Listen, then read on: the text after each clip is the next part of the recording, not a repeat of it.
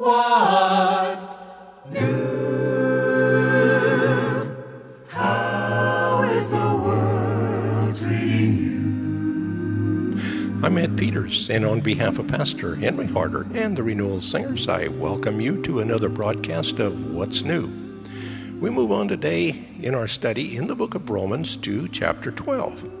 This brings us now to the beginning of the final division in the book of Romans.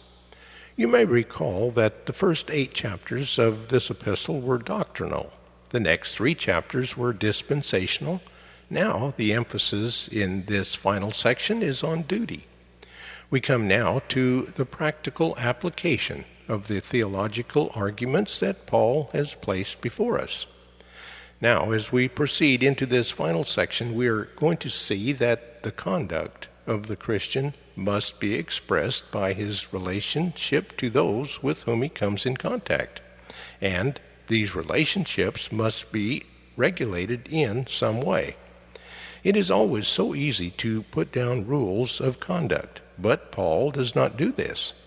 He has just delivered us from the Mosaic law, and he did not do this in order to put us under another legal system.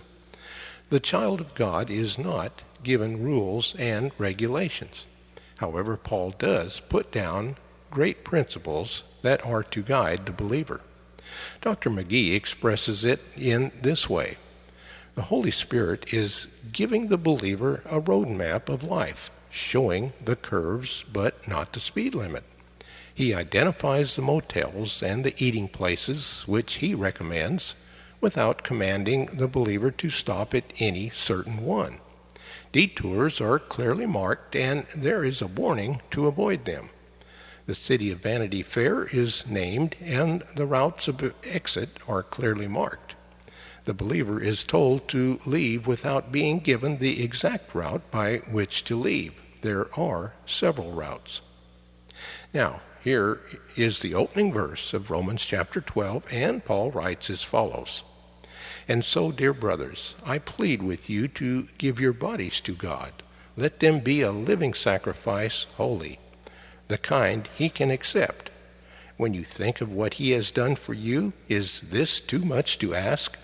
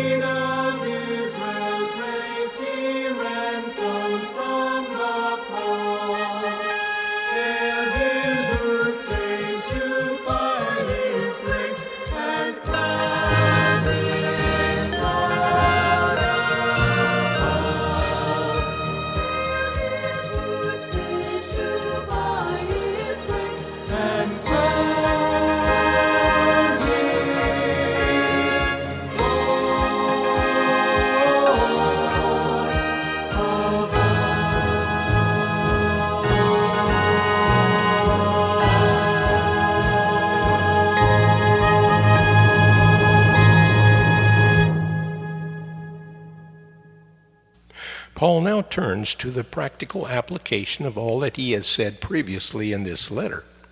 This does not mean that he has not said anything about Christian living up to this point. Chapters 6 through 8 have touched on this already. But now Paul goes into detail to show that Jesus Christ is to be Lord of every area of life. These chapters are not a postscript to the great theological discussions in chapters 1 through 11.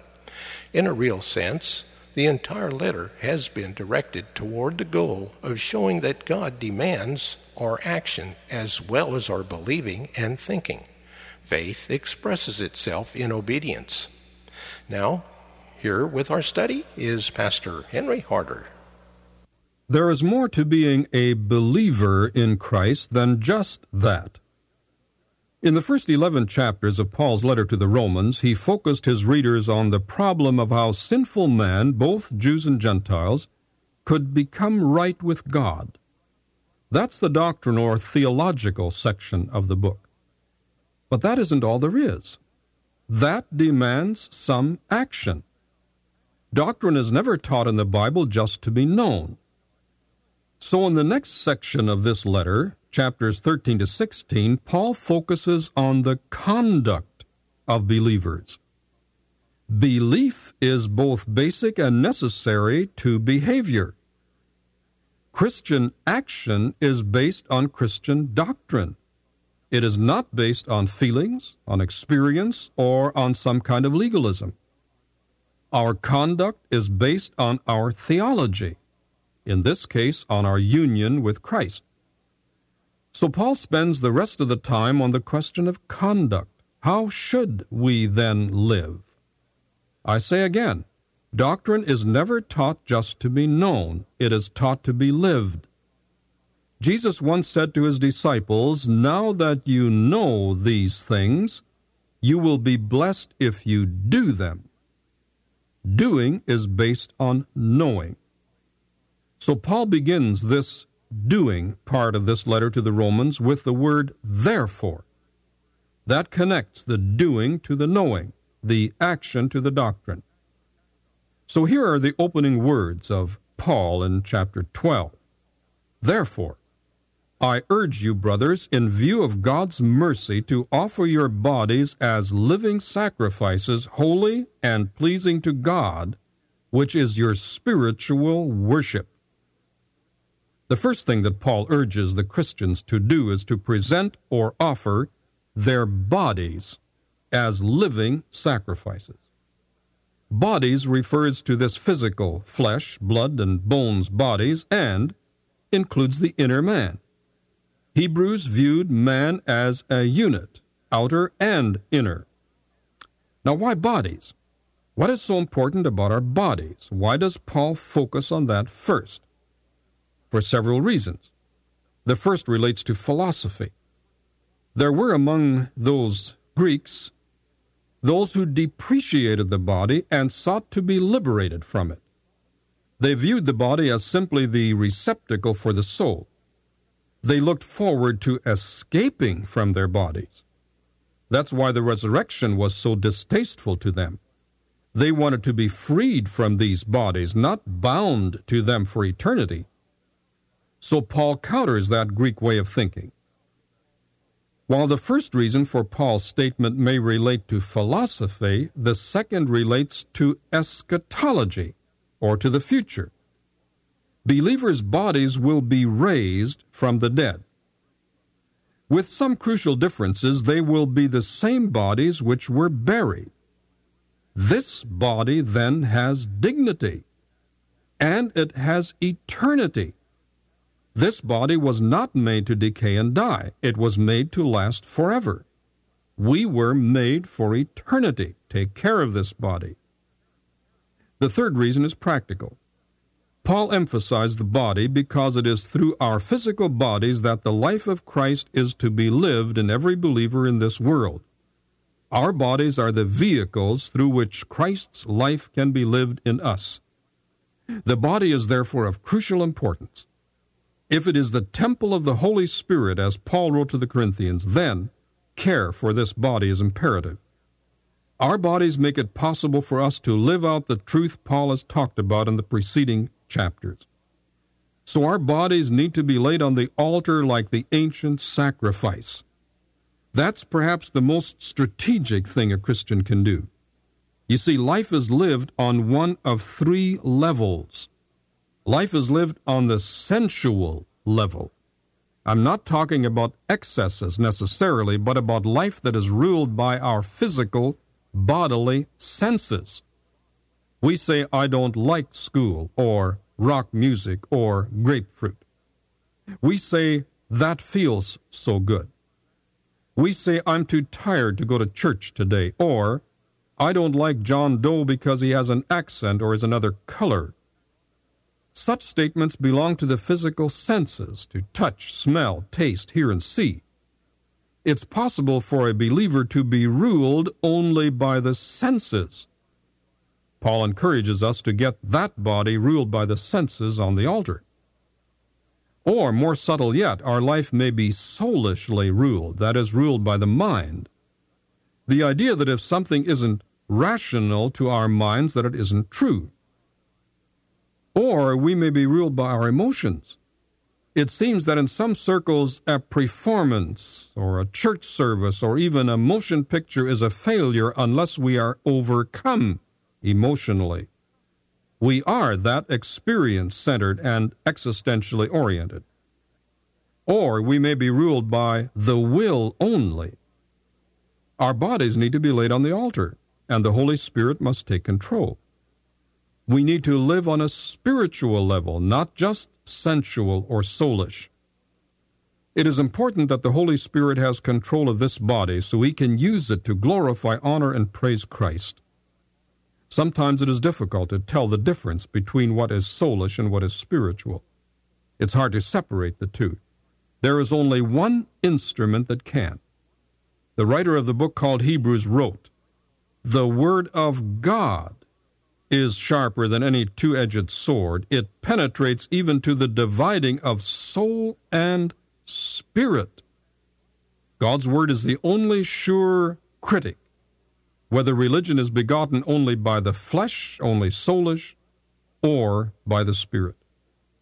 So Paul begins this whole practical section of this letter to the Romans with the words, I urge you to offer your bodies with its mind, emotion, appetites, and will as a living sacrifice. That's an appeal to our wills. That's a volitional act. Do it. In the words of Paul, I urge you.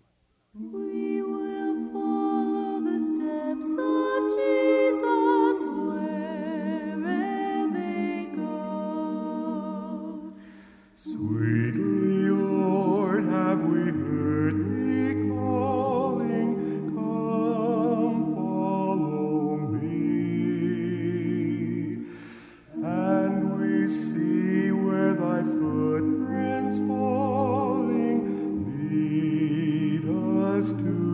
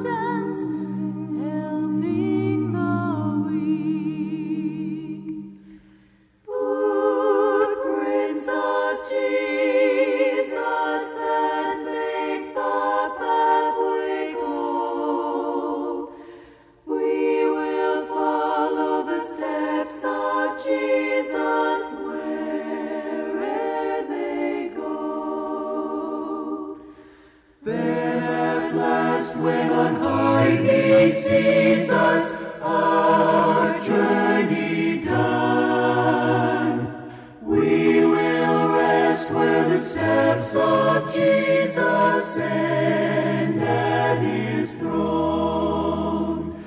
Footprints of Jesus that make the pathway glow. We will follow the steps of Jesus